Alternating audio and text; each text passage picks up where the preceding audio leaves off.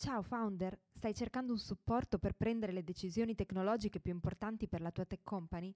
Alex Pagnoni ha creato Axelerant proprio per aiutarti a velocizzare l'evoluzione della tua azienda, evitando errori pericolosi. Scopri un team di consulenti esperti a cui puoi affidarti per check-up, formazione o per il supporto continuativo di un Fractional C T O. Per saperne di più vai su w w w punto axelerant punto i t. Aspettiamo di conoscerti!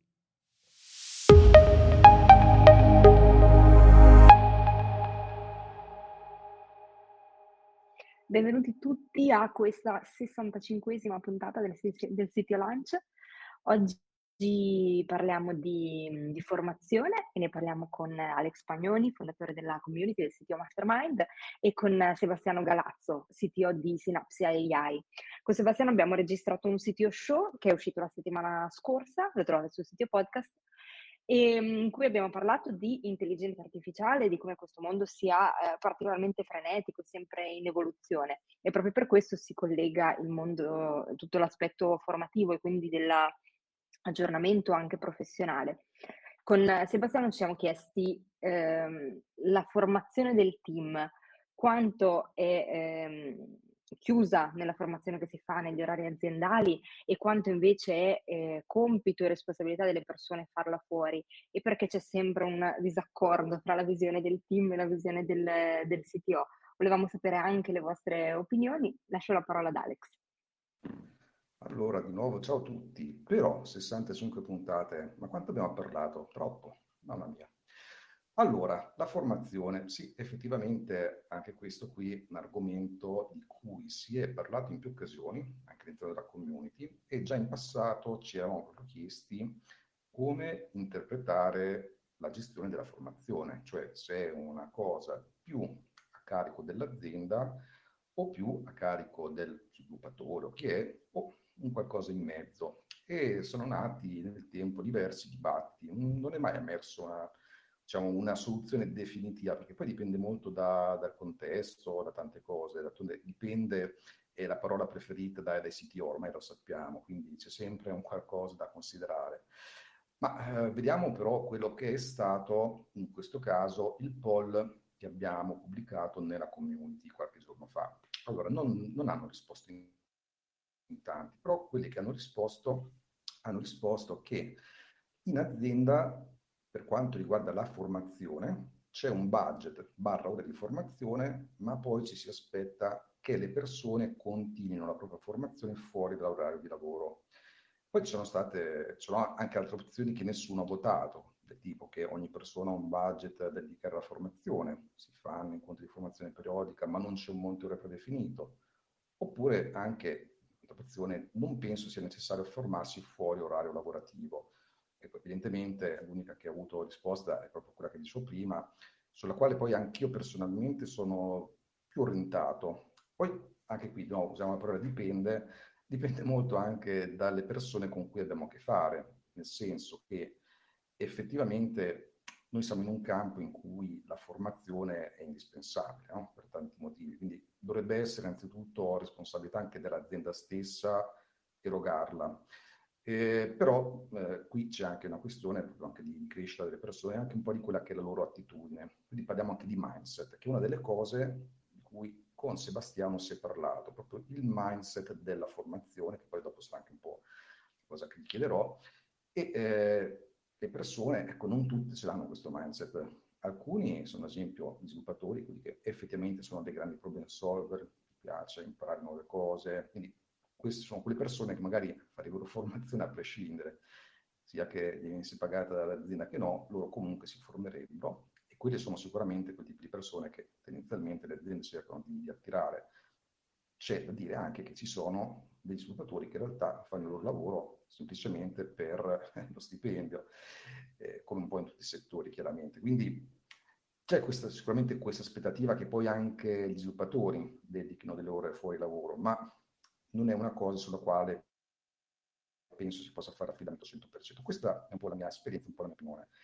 Ma a questo punto vorrei passare la parola intanto a Sebastiano e poi a tutti gli altri che sono qui in chat per eh, sapere appunto cosa intendiamo per mindset della formazione come rivoluzionarlo, visto che anche di questo ne abbiamo parlato nel sito show, e eh, un po' qual è la propria posizione su questo tema qui. Quindi vai, vai pure Sebastiano.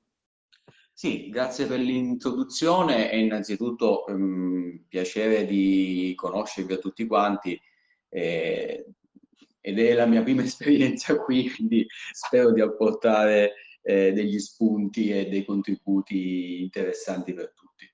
Innanzitutto mh, chiariamo un attimino anche mh, cosa uno vuole dire, perché poi giustamente, come hai ampiamente eh, anticipato te, tutto dipende ed è ovvio che eh, bisogna comunque fare le proprie considerazioni di caso in caso, da azienda ad azienda, da progetto a progetto, perché eh, altrimenti stiamo qua, ognuno a raccontarci la propria esperienza in, in maniera rigida e, e non se ne esce. Quindi abbiamo smarcato ampiamente che ovviamente dipende. Cerco un attimino di approfondire che cosa volevo anche esprimere mh, nel mio pensiero. Vi porgo l'esempio eh, di quello che è accaduto più di una volta eh, nel corso della mia carriera eh, e prendo appunto come esempio dei casi specifici. Noi abbiamo assunto, eh, perché ci occupiamo di Natural Language Processing, quindi interpretazione del linguaggio naturale, come anche detto eh, nel podcast, in barba al fatto che eh, manderemo via tantissimi posti di lavoro, abbiamo assunto eh, dei laureati in lettere per darci una, una mano e per contribuire negli algoritmi.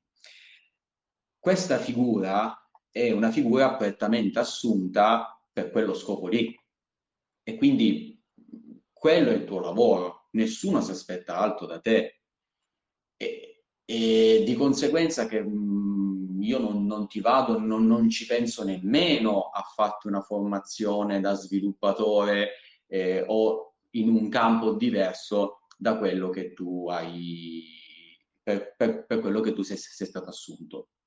È accaduto in più di un'occasione che nello stesso gruppo N persone sono state assunte con lo stesso obiettivo, con la stessa qualifica. Stiamo parlando dello stesso management, stiamo parlando della stessa azienda, tutti quanti a parità di condizioni.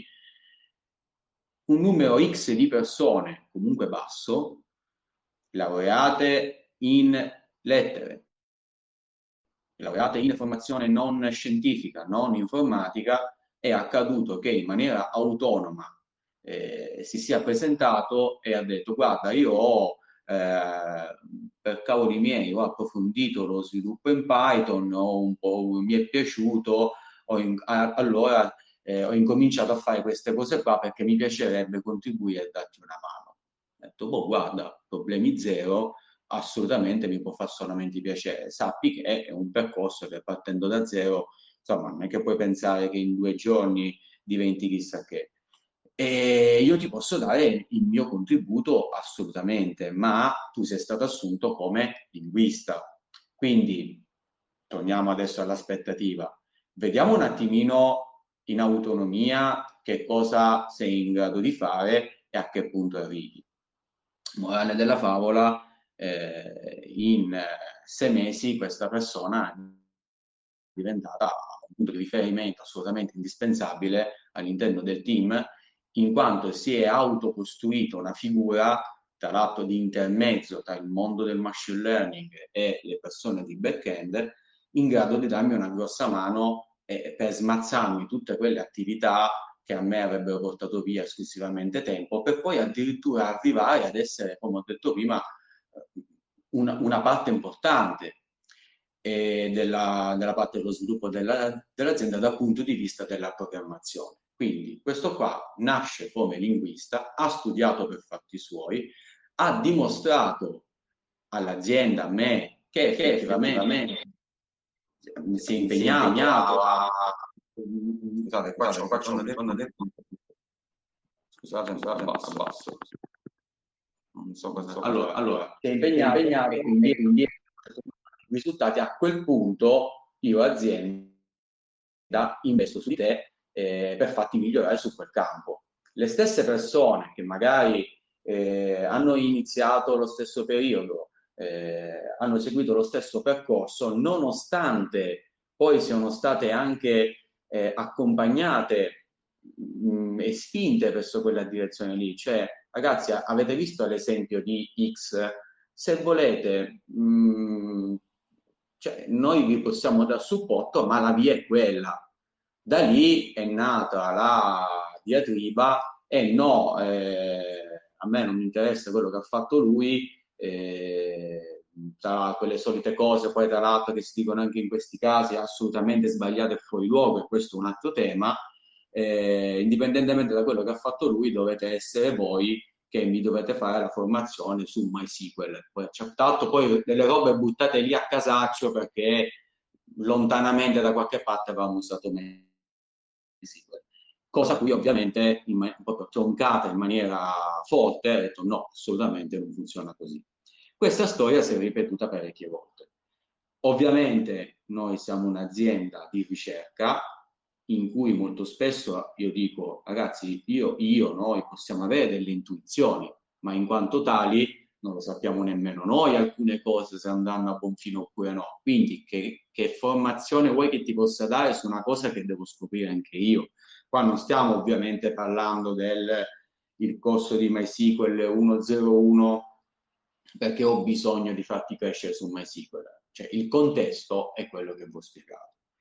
Di conseguenza da qui nasce l'aff- l'affermazione con questi parametri, ok, tu vuoi crescere verso questa direzione qua, che sia una direzione più tecnica, che sia una direzione più manageriale, più vicina a magari anche all'aspetto commerciale, perché tu magari oggi mi entri come linguista, eh, però poi vuoi crescere all'interno dell'azienda eh, verso una direzione che è più di supporto alle vendite, supponiamo.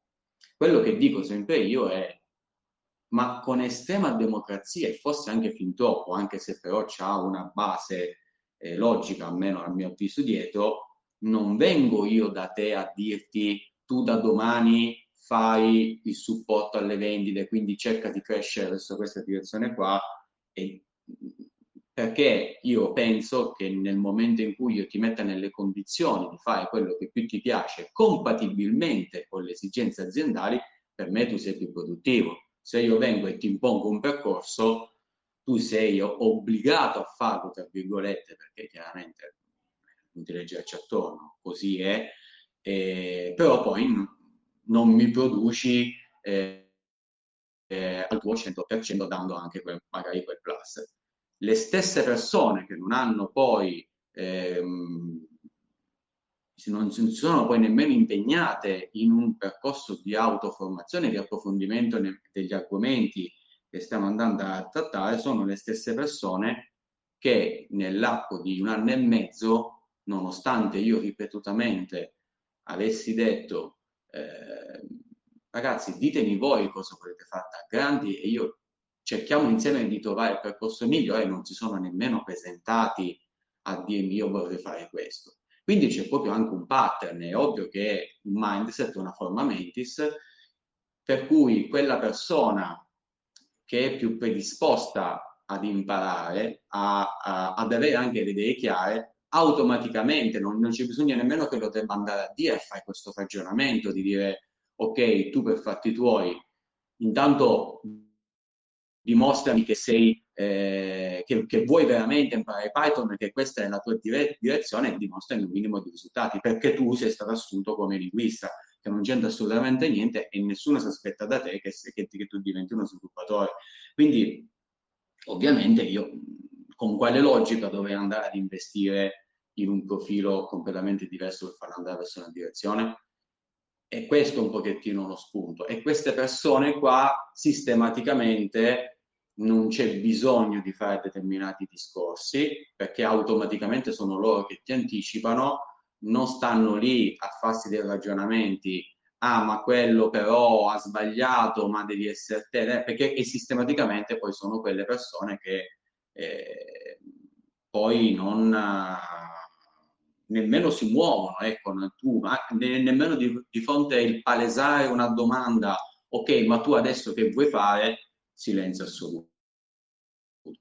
Quindi questo è un pochettino da dove è nato poi tutto quanto il discorso. È ovvio che se, come ho fatto anche come esempio, stiamo parlando di un'azienda in cui c'è un macchinario, in cui c'è un software specifico, eh, ma è ovvio che deve essere l'azienda che ti deve fare la formazione.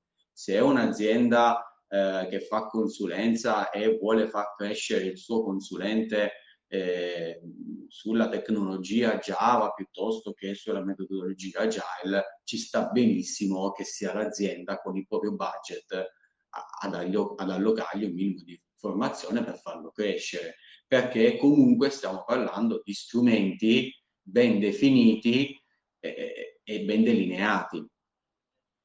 In quello scenario non, non stiamo nemmeno a parlarne. Per tutto il resto, secondo me, ci vuole invece una forte componente personale come quella che ho appena raccontato. Questo è un pochettino il mio pensiero. Adesso, magari se qualcuno vuole aggiungere qualcosa, degli spunti in merito, mi farebbe piacere. Sì, grazie Sebastiano. Infatti, se qualcuno vuole dire la propria, la propria esperienza, la propria visione, è benvenuto. Ciao a tutti, buongiorno. Eh, mia prima partecipazione al C T O Lunch, quindi non, non conosco nessuno di voi, piacere, piacere di conoscervi. Ma in realtà eh, mi ha fatto molto piacere ascoltare le parole di, di, di Sebastiano, che ringrazio, perché effettivamente eh, a, a partire da quello che era un pochino l'incipit della cosa, no? Eh, la domanda, la risposta classica alla domanda, alla formazione è a carico della, della singolo o dell'azienda, dipende. Eh, la, la cosa che mi piace individuare, francamente, per dare una forma un pochino più concreta a questo dipende, sono proprio, è proprio un framework, se vogliamo, no? Una serie di assi su, di, di, di valutazione sulla base dei quali capire se spostare più l'onere della, della formazione verso l'azienda, quindi qualcosa fatto nelle ore lavorative piuttosto che verso il singolo. E appunto dicevo, l'intervento di, di, di Sebastiano mi è piaciuto perché ho visto eh, intuitivamente applicati quelli che mi sembrano alcuni criteri di valutazione che sono assolutamente condivisibili, no? Cioè quella che può essere la riqualifica che vuole fare spontaneamente un collega, ovviamente sposta un po' l'onere più verso di lui, quando invece stiamo di fronte a, un, a una, all'azienda che ha delle esigenze specifiche verso il singolo. Eh, Eh, allora tendenzialmente si fa un po' più carico di quest'onere. Un altro aspetto che secondo me è fondamentale, un altro criterio di valutazione fondamentale, è il tipo di attività che viene svolto dalla, dall'azienda. Anche qui prendo due esempi estremi per, per, per condividere più facilmente quella che è la mia opinione. Se da un lato abbiamo un'azienda che diciamo si occupa di produzione digitale, quindi dove tendenzialmente ha un, dei, dei, una serie di prodotti o di servizi eh, diciamo così più o meno industrializzati, che quindi richiedono un set di competenze più o meno definite, applicato in un modo più o meno definito, ovviamente questo eh, dal mio punto di vista sposta molto l'onere della formazione verso l'azienda, che appunto deve mettere nelle condizioni i, i, i propri dipendenti e i propri collaboratori di erogare il servizio con gli standard qualitativi che ha progettato, eccetera eccetera, mentre alla, diciamo così nella, al lato totalmente opposto di questa scala di valuta, di questa particolare scala di valutazione, ci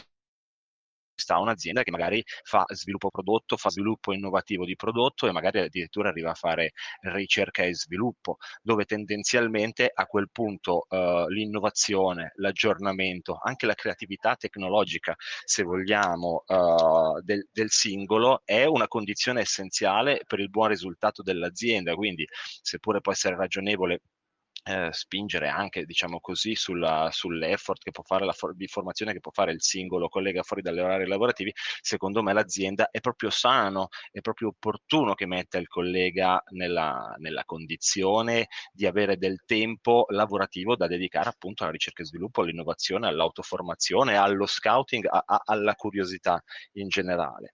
Eh, quindi mh, secondo me, bene o male, eh, i, i criteri principali che ci portano a eh, diciamo così valutare l'effort più verso il singolo, verso l'azienda sono, sono questi. Quindi mi fa piacere sentire anche qualcun altro dei, dei partecipanti.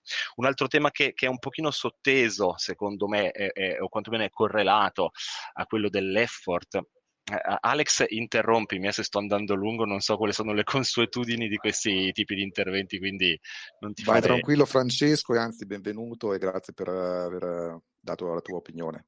Gra- grazie mille. Stavo, stavo dicendo un altro argomento che secondo me è molto correlato a quello del, dell'effort verso il singolo, verso l'azienda, è quello anche della guida alla formazione, no? Cioè quanto, è, eh, quanto il singolo sceglie in che direzione andare, cioè che cosa esplorare, che cosa studiare, su che cosa insomma magari andare a, a specializzarsi, e quanto invece sia l'azienda a dare eh, direzione. Quindi anche qui mi rifaccio sicuramente alle parole di Sebastiano che diceva: abbiamo il linguista in azienda che decide di andare sul mondo del, del, del mati- machine learning, del data science o dello sviluppo, e quindi è più un desiderato suo, e magari un'azienda che può essere eh, più moderna e, e, e più attenta al capitale umano oh, di, dimostra di avere del terreno fertile, questa è una cosa positiva. Eh, ci sono però degli altri casi in cui eh, secondo me è opportuno lasciare spazio a chi effettivamente vuole fare questo tipo di, di, di formazione in modo un po' più eh, diciamo autonomo nella scelta degli argomenti, dei topic, eccetera eccetera. Anche qui io ritorno all'azienda che secondo me fa innovazione. Eh, il classico esempio secondo me è quello del C T O moderno, che probabilmente è il massimo, potrebbe essere il massimo esperto in azienda di certi argomenti eccetera eccetera, ma è anche giusto che non accentri qualsiasi, eh, qualsiasi scelta innovativa, cioè eh, di, di innovazione, di, di, di ricerca e sviluppo. De- dette in altri termini, secondo me il C T O moderno è quello che si eh, attornia di persone che sono proattive magari nello scouting di nuove opportunità, di nuove tecnologie eccetera eccetera, e quindi magari usano il C T O o la figura tecnica di riferimento a, a seconda dei casi come catalizzatore, no? uh, di, de, delle proprie iniziative. E quindi ecco, questa diciamo così libertà nella, nell'autoformazione, quanta libertà dare all'autoformazione delle persone, è un altro tema molto importante non, uh, in alcune aziende sicuramente. Non so cosa ne pensiate. Ma guarda, vorrei un attimino contribuire io, nel senso che l'ultima parte, eh, vabbè, condivido tutto il pensiero ovviamente, ma l'ultima parte mi ha colpito particolarmente in quanto è esattamente ehm, uno dei, dei principi che ci stanno dietro la vision, secondo me, del dire vai in autonomia, perché, parlo per esperienza personale in questo caso ovviamente, tutto tutto quello che io ho creato, che poi, che io insieme a team ovviamente, che poi è, è diventato eh, l'elemento su cui tutta l'azienda ha fondato il business plan nei successivi tre anni, e quindi ci abbiamo campato quaranta famiglie, tutto è sempre nato da un'idea, un'intuizione personale che magari non c'entrava quasi nulla con quello che in quel momento si stava facendo, però Eh, tu hai una mezza idea, ti sei messo lì ed hai approfondito, eh, hai fatto una piccola demo, eh, quattro robe in Python messe lì con nastro adesivo, hai visto che andava, poi ti sei documentato, hai ampliato quella formazione in quel campo lì, hai creato una demo, a quel punto la porti in azienda, eh, piace, e da lì poi parte, parte l'embolo e si incomincia lo sviluppo del prodotto. Non c'è mai stato un prodotto negli ultimi quindici anni che non sia nato in questo modo qua. Quindi assolutamente relegato al discorso, dipende dal tipo di, di azienda, questo l'abbiamo ampiamente smarcato, ma lo ripeteremo in continuazione, per questo contesto sicuramente credo che questa qua sia la via principale. Volevo inoltre mh, dare un altro spunto magari di conversazione e di idee su un tema che non è tanto una questione di idea mia, idea di altri, è, è, è un po' quasi anche un dato di fatto, no? Che si aggancia un po' anche al discorso di obbligo di formazione. Io azienda ti obbligo a formarti in questo piuttosto che lasciarti totale libertà. In alcune discussioni che sono state affrontate, eh, per anche non giustificare, attenzione, ma per spiegare il perché c'è questa vision di totale autonomia, ho portato l'esempio di quello che bene o male accade nelle grandi aziende. Grandi aziende, stiamo parlando di robe di trillions, non nemmeno i billions, no? Quindi stiamo parlando di Microsoft, Google, Amazon. Ho, conos- ho dei conoscenti che lavorano in queste grandi aziende, quindi per carità non, io non ci lavoro, però un minimo di eh, conoscenza di quello che accade dentro eh, ce l'ho, e lì la formazione viene gestita in un modo che te la raccontano come ti stanno facendo un favore bellissimo, tutto condito da fiorellini di rigori, e guarda la formazione è gratuita, eh, però di fatto è l'azienda che ti obbliga a prendere quelle certificazioni, e tu dipendente ovviamente interne, quindi se te lavori in Amazon ti devi prendere la certificazione di Amazon su quel tema, su quell'argomento. Giustissimo e sacrosanto, questo nessuno lo sta mettendo in dubbio, ma tu sei obbligato a passarla. E che cosa accade se non la passi? Perché io vorrei ben vedere che se te lavori in Amazon e non passi la certificazione per due o tre volte, secondo me ti mandano a casa. La stessa cosa in Google o in Microsoft. Quindi, ipotizzando che quello lì è il gold standard, no? Perché siamo tutti concordi che quelle aziende sono anni luce più grandi di noi, e quindi se ipotizziamo che eh, sono meglio organizzate, io allora se, mi, se dovessi andare a copiare quello standard di lì, se io ti obbligo a farti il corso di MySQL e poi te non lo passi, che facciamo? Poi ti devo mandare a casa. Cioè, questa ovviamente è una provocazione, attenzione, è giusto per intavolare il discorso. Ok, c'è anche la vision, io azienda mi faccio totalmente carico della tua formazione, ma allora è l'azienda che decide. E che cosa accade allora? Cosa si dovrebbe fare allora quando il dipendente in queste circostanze non, non passa, non raggiunge i livelli che ci si aspettava?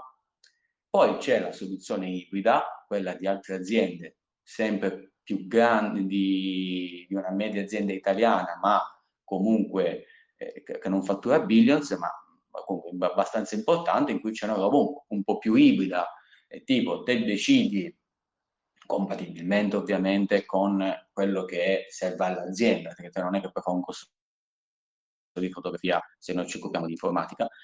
Dico, ok, io ho, de- ho deciso per fatti miei che voglio fare un corso di MySQL, l'azienda ti dice, ok, fallo, studia per fatti tuoi, non in orario lavorativo, se passi l'esame io te lo pago.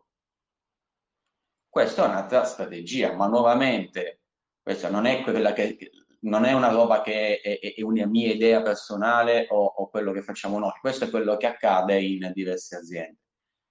Se non lo passi, ahimè, i soldi li spendi te e, e ciao. Quindi, come potete vedere, mh, ci sono diversi scenari, ma bene o male quello che io ci vedo come fattor comune è che però nel momento in cui l'azienda si fa carico totale o parziale delle spese di formazione, perché anche dire ti do il venti per cento del tempo lavorativo è un costo dell'azienda, che se ne sta facendo carico, tutto, tutto è un costo, a quel punto però io ho, cioè, è giusto che l'azienda abbia delle aspettative e, e, e che si aspetti determinati risultati o riscontri, che se non avvengono poi che facciamo? Ecco, questo poi che facciamo ma lo lascio come spunto a voi, come spunto di conversazione. Se posso, Sebastiano, ti intervengo anch'io. Eh, no, mi, diciamo così, raccolgo sicuramente la tua provocazione, che mi piace, e, e, e, e provo a dare il mio punto di vista, che è questo. Eh, ovviamente più la, diciamo così, l'onere della formazione passa all'azienda, eh, più l'obiettivo di formazione che, mh, per rispondere, cioè per, per citare le tue parole, può essere pre- se lavori in Amazon devi prendere la certificazione X Y Z, eh, più questo obiettivo di formazione diventa, eh, assume le connotazioni di un incarico che effettivamente l'azienda sta dando al, al proprio dipendente. E quindi sicuramente il tema di quelle che possono essere, su una parola brutta ma che rende l'idea, il tema di quelle che possono essere le ripercussioni eh, negative o positive a, a, in base all'esito della, de, de, de, della, della, del tentativo di certificazione del singolo collega ovviamente vanno, vanno valutate. Poi ovvio che sta alla, alla buona cultura aziendale eh, la, la, una gestione ottimale e ottimizzata di quelli che sono gli incarichi dati al singolo, no? Come magari al collega non do l'incarico che so non essere nelle sue corde tecniche, perché significa metterlo in difficoltà, dargli una sfida troppo grande per quello che può essere il suo livello tecnico e di esperienza in quel momento specifico. Allo stesso modo, se ho una buona cultura aziendale e ho per esempio la po- e posso avere la policy magari di dare degli incarichi di formazione al singolo collega, evito di dargli un incarico che magari è troppo eh, sfidante in quel momento della sua crescita. Quindi nel momento in cui c'è una, appunto, alla base una cultura aziendale sana e solida che eh, vive questi questi questi incarichi, che gestisce questi come se fossero degli incarichi e lo fa in modo appunto sano e strutturato, e, è anche giusto che a quel punto il, il singolo dipendente o il singolo collega insomma debba, debba rendere conto di quello che è il suo rendimento, che può essere su un'attività di produzione come può essere su un'attività di formazione o di certificazione. C'è qualcun altro che vuole dire la propria riguardo? Tu, Sebastiano, cosa ne pensavi in particolare di quello che ha detto Francesco adesso? Ma l'analisi che ha fatto è sicuramente correttissima, non è inappuntabile, è ovvio che, eh, che è così.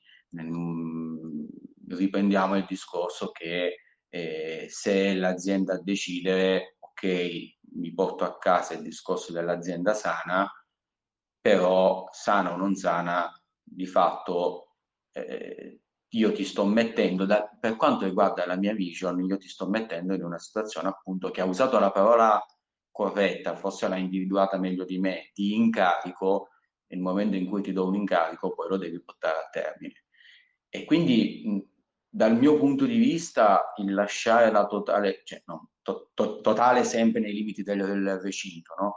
Di lasciare la libertà, eh, cioè, per me era e quasi come un, un benefit, no? Perché io mh, ti sto dando la possibilità, io ti dico, ti do la possibilità, ti do il mio supporto nel momento in cui tu mi dimostri che effettivamente hai voglia e interesse ad andare verso quella direzione, è compatibile con le esigenze aziendali, e dopo ti do il pieno supporto e prendo i fondi e ci investo su di te.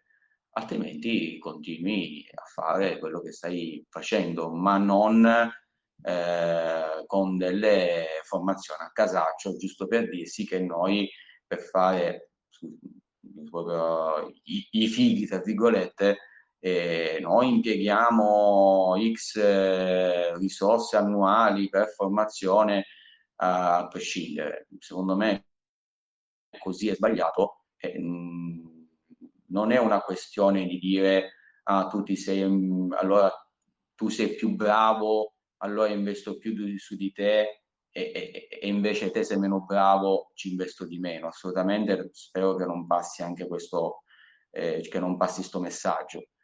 E, è proprio un tema, tu hai dimostrato passione ed interesse ad andare verso quella direzione lì e allora io ci investo. E, no, e chi non lo vuole fare non ti impongo questa cosa qua, perché altrimenti in virtù del, di quel del ragionamento che si faceva su, sull'azienda sana, secondo me anche andando contro i miei interessi, no? Ma più di dirti ok, non ti metto allora nemmeno in difficoltà perché altrimenti ti faccio fare una cosa su cui tu non performeresti e poi che facciamo? E, e per me è proprio plus. Questo invece, eh, ripeto, sempre nella vision di quei personaggi che poi sistematicamente si dimostrano comunque anche non proprio adatti in generale alle relazioni interpersonali, non sanno manco come comportarsi, questo invece viene visto eh, come una cosa negativa. E, e qui entriamo poi anche in un altro cinema, che è come comportarsi in azienda, come eh, cioè, quello che banalmente è il saper stare al mondo, no? Anche perché se poi a prescindere te vieni eh, con atteggiamento di arroganza, in maniera, con i modi completamente sbagliati, e mi chiedi determinate cose, eh, certamente sono... Mh, non è una roba che eh, ti si può concedere, o comunque poi eh, può, può andare a finire bene. E questo è un altro aspetto con cui mi sono tra l'altro anche scontrato, in cui specialmente anche persone abbastanza giovani, neolaureati, uscendo dall'università, ho avuto la netta percezione, perché non è solamente uno, e ovviamente non si può generalizzare, perché all'interno di queste ci sono stati veramente dei fenomeni che hanno dato un contributo estremamente importante, ma io ho visto anche che c'è una eh, sorta di pompaggio all'interno di queste università, per cui le, queste persone escono e sono seriamente convinte di sapere tutto, tra l'altro. Questo adesso per passare dal lato completamente opposto, no? E quindi ne, addirittura nel momento in cui eh, poi si mettono nel mondo del lavoro eh, ed, è, ed è palese che questa competenza non ce l'hanno, perché poi un conto è la teoria, un conto è la pratica, ci si va poi a scontrare su quelle che sono le reali percezioni della tua formazione, che poi, per carità, poi arriviamo anche al discorso che vengono prese come offese personali, perché io sono laureato, quindi valgo di qua, di là, lì entriamo in un altro cinema ancora. E niente, quindi come mh, per arrivare al punto, mh, mh, il tema è rispetto anche al, al, all'opposto, no? Cioè, quando poi ti viene la persona che è convinta di essere il genio assoluto, e cosa che poi tra l'altro non è, questa è di difficile gestione eh, all'interno del gruppo, a prescindere, questo può anche essere una banalità, ma poi anche per tutto quanto riguarda il discorso della formazione, perché poi eh, nuovamente allora io devo imbracciare la forza e ti devo dire: no, guarda, tu adesso impari questo e quindi ti costringo nuovamente. E lì poi si innescano dei meccanismi eh, abbastanza spiacevoli, no? Io mh, non ho idea se per caso questa è stata la mia personale esperienza eh, sfortunata da un lato, ma anche fortunatissima dall'altro, perché non, non sto assolutamente generalizzando. Volevo capire se anche lato vostro avete avuto delle esperienze simili, di persone, specialmente neolaureate di prestigiose università, venissero con la convinzione di sapere assolutamente tutto, cosa che, che poi ovviamente non si è rivelata. Come avete gestito eventualmente questa situazione qua, se l'avete vissuta ovviamente? Ma provo, provo a rispondere io se posso. Bah, sicuramente Sebastiano ha, ha, ha fotografato un, un, un fenomeno che è abbastanza, che direi adesso possiamo definire abbastanza classico, sicuramente in tutti i vari ambiti probabilmente del, del, del sapere, quindi non solo quello che è praticamente pre, prettamente tecnologico o di, di competenza. Eh, però voglio provare a dare una, una chiave di lettura eh, particolare invece eh, per quello che riguarda il contesto di questo, di questo tema classico, eh, la contestualizzazione di questo tema classico nel, nel nostro settore, nel mondo dello sviluppo, del digital, della tecnologia, ed è, ed è la seguente, no? Appunto, se già questo fenomeno è abbastanza classico in altri ambiti del sapere, eh, in, del sapere umano, diciamo così, in un ambito come il nostro probabilmente è ulteriormente accentuato. Perché eh, secondo me per due motivi principalmente, anche se sto ra- ragionando a voce alta. Eh, uno dei primi due motivi è, diciamo così, la, la, la relativa giovinezza, diciamo così, del nostro settore. Mentre facciamo per esempio un parallelismo eh, tra quella che può essere l'ingegneria del software e quella che non so che può essere l'ingegneria civile. L'ingegneria civile ha qualche migliaio di anni, l'ingegneria del software boh, qualcuno più esperto di storia informatica di me mi correggerà, ma stiamo attorno alla settantina, ottantina d'anni, quindi stiamo parlando di qualcosa che è nato ieri. Quindi in generale tutto questo porta a una serie di, di, di fenomeni, tra cui eh, un, un livello di conoscenza e di approfondimento tecnologico che, che in questo momento è molto superiore anche a quello che c'era anche solo cinque anni fa e probabilmente anche meno, e quindi questo tendenzialmente può, por- può indurre più facilmente all'errore a, a, a chi magari si, si affaccia a questo mondo, che trova a, si trova magari eh, a, con suo beneficio ad avere conoscenze che magari per chi si affacciava a questo mondo anche solo dieci venti anni fa erano molto diverse, e quindi può essere portato magari a credere di avere un, un quid in più che magari semplicemente non c'è, e va relativizzato a quello che è il, diciamo così, il processo evolutivo e innovativo del, del nostro ambito.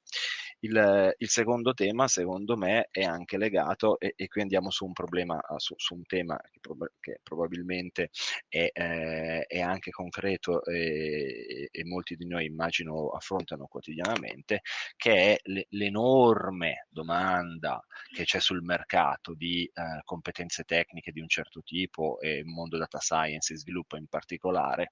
Eh, che magari può sembrare che c'entri poco con questo tema che, c'entra, che citava Sebastiano, però secondo me in parte c'entra, perché la, la, la penuria di queste, della, della disponibilità di, di, di persone con queste competenze sul mercato porta molte aziende eh, ai loro a doversi arrangiare con quello che trovano sul mercato. Um, que- questo che cosa significa? Significa che se vent'anni fa era, rispetto alla domanda che c'era sul mercato, era più semplice trovare nuove leve da inserire nei team, eccetera eccetera, mediamente i nuovi arrivati si trovavano di fronte a persone eh, con più esperienza eh, rispetto a loro, e quindi era il campo proprio a dimostrare eh, al, a chi si affacciava alla, diciamo così, alla, allo sviluppo, eccetera eccetera, di avere ancora molto da imparare, perché fisicamente si trovava il collega di fronte che aveva dieci anni di più e dimostrava quotidianamente di avere una marcia in più, punto. E quindi era più facile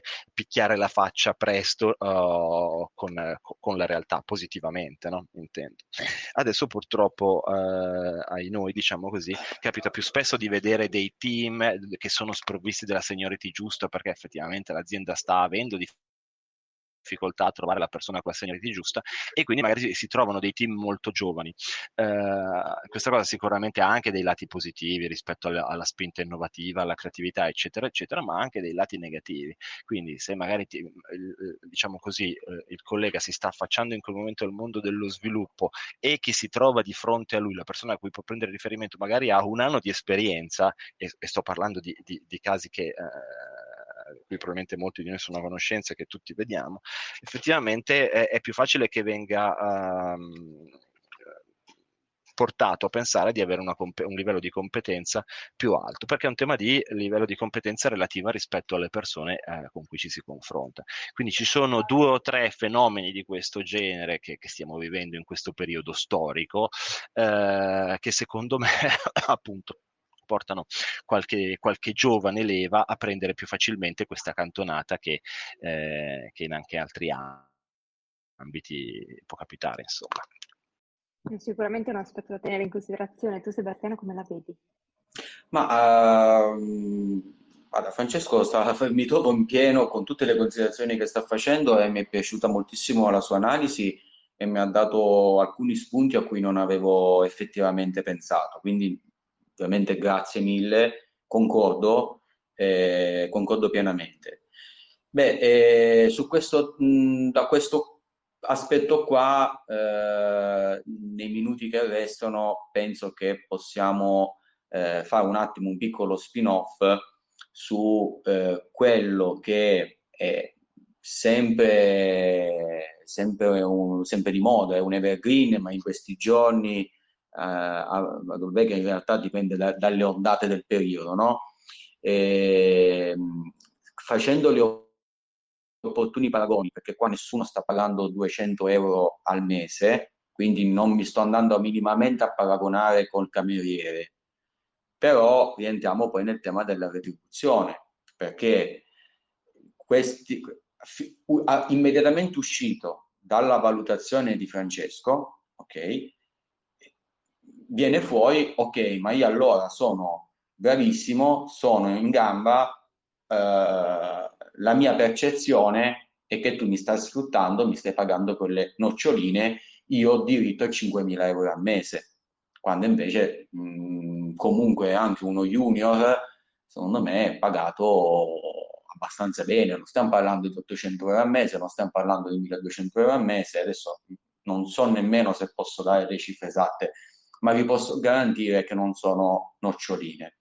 Ovviamente con chiunque, ma anche con noi stessi, che ci...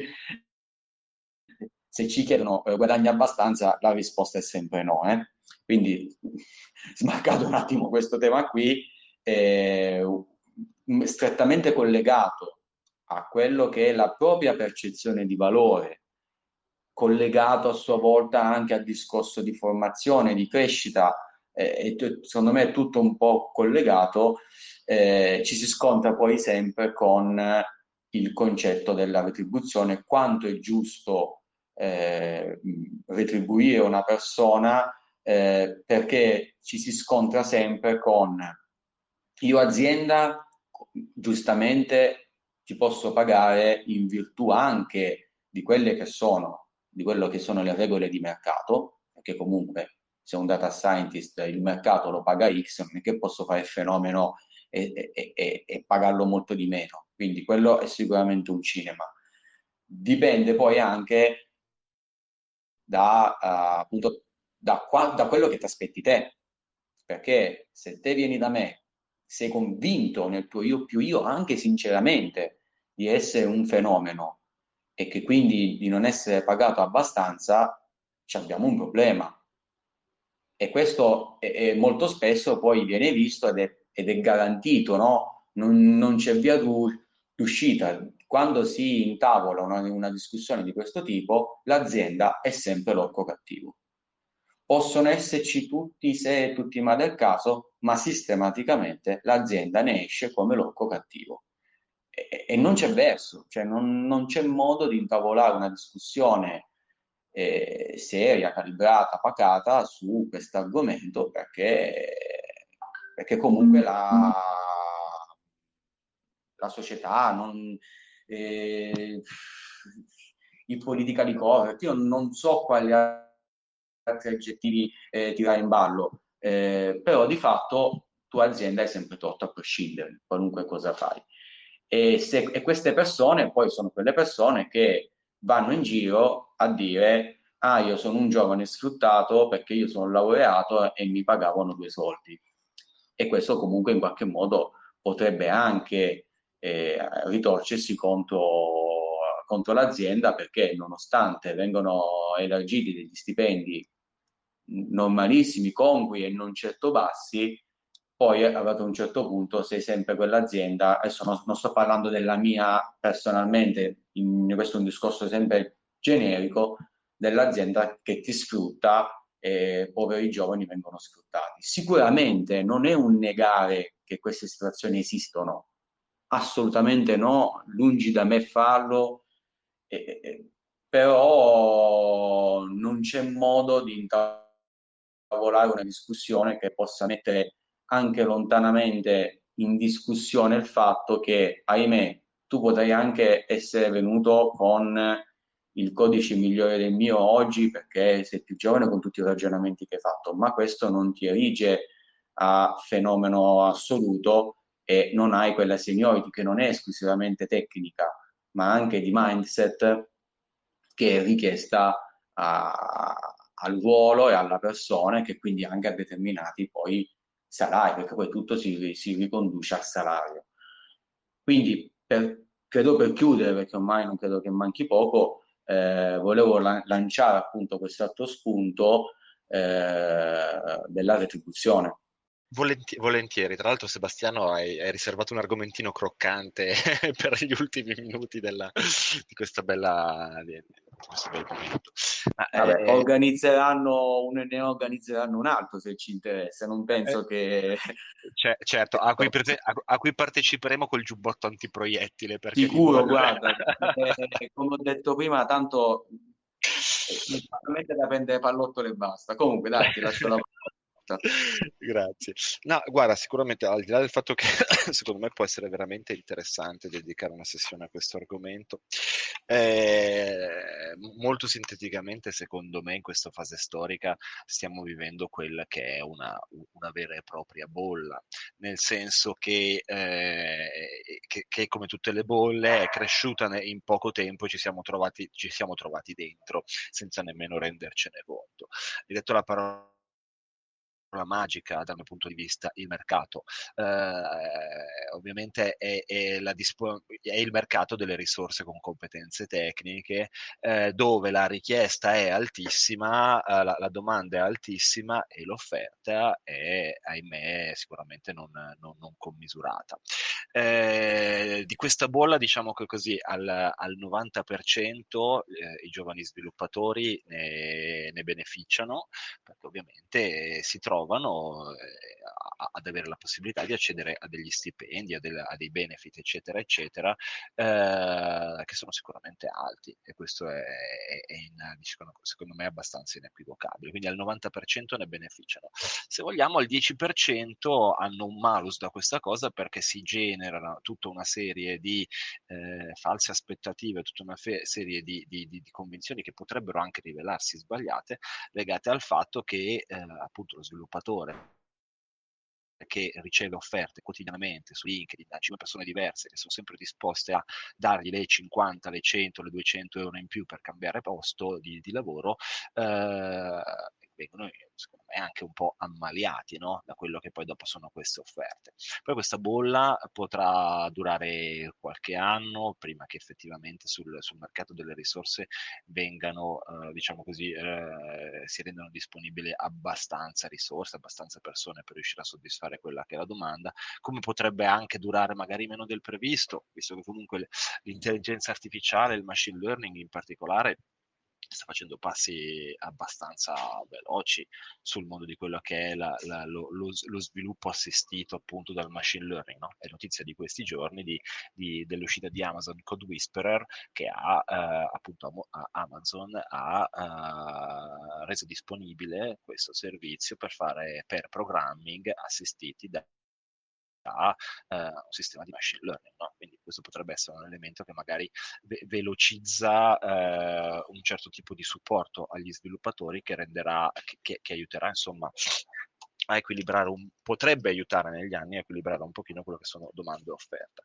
Però ecco, questo secondo me è il punto di vista. Il mercato in questo fronte, come su altre fronti, la fa sicuramente da padroni, eh, anche se stiamo parlando di risorse umane, sembra, eh, non è molto bello parlarne in questi termini, però eh, rende molto bene l'idea, no? Stiamo parlando di, di risorse umane, ovviamente, ma risorse vere e proprie, e quindi ovviamente eh, a dettare i valori di mercato di queste, eh, di queste, di queste risorse sono le classiche leggi economiche di domanda, di domanda e offerta. Quindi secondo me è con questa consapevolezza che tutte le parti dovrebbero un po' affro- dovremmo tutti quanti un po' affrontare questo questo tema spinoso, sia magari chi si sente più dalla parte dell'azienda che offre lavoro e si sente e si trova di fronte a un interlocutore che magari dice vabbè, ma io tanto me ne vado domani per venti euro in più, quindi vedi di trattarmi bene perché se no ti saluto, come magari chi appunto sta si sta lanciando sulla, sul mercato come sviluppatore, come tecnico, eccetera eccetera.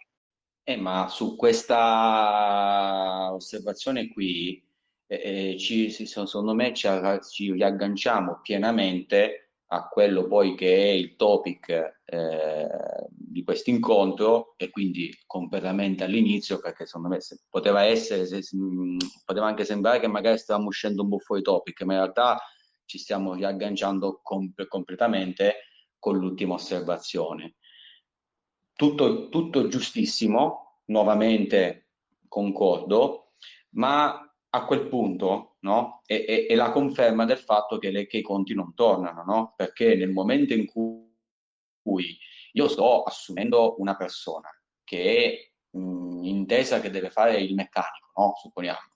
Ok, se io sto assumendo uno junior, so che deve imparare e non mi aspetto magari che determinate cose le sappia. Ma se io sto assumendo il meccanico con trenta anni di esperienza e questo poi mi viene a chiedere della formazione su degli argomenti su cui cioè, non me li dovresti proprio chiedere, no? Perché in teoria sono base.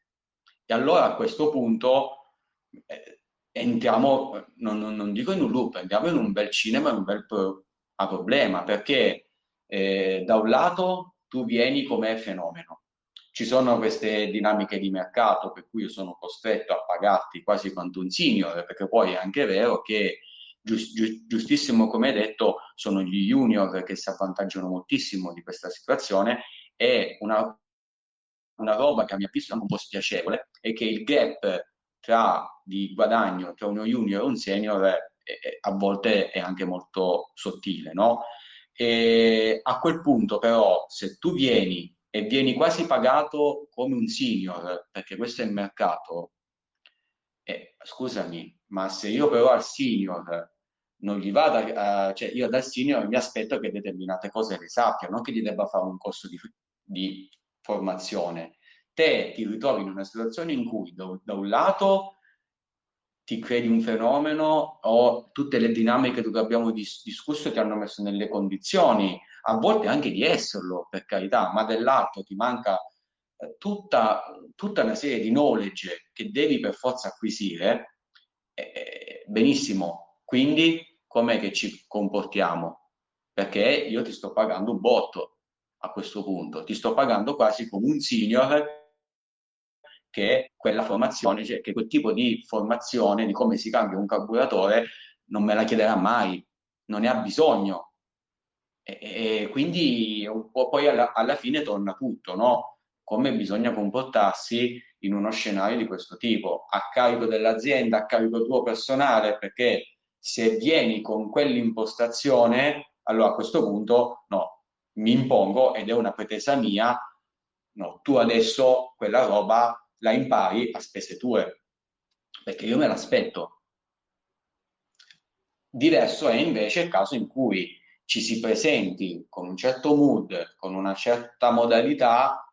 Ok, io sono uno junior, sono consapevole di esserlo, senza nessuno che deve sfruttare qualcuno e senza nessuno che ne deve approfittare e viceversa, e, e allora sono consapevole di dover fare un determinato percorso, e allora forse è più logico e anche più naturale che l'azienda eh, sia più predisposta a farsi onere di quella formazione.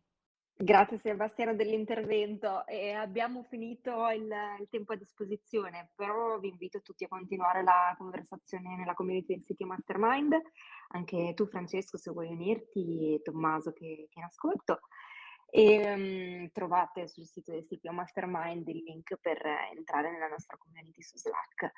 Grazie mille Sebastiano di aver condiviso tutti questi spunti, grazie anche a te Francesco di aver, di aver partecipato, e ad Alex di aver condotto la puntata.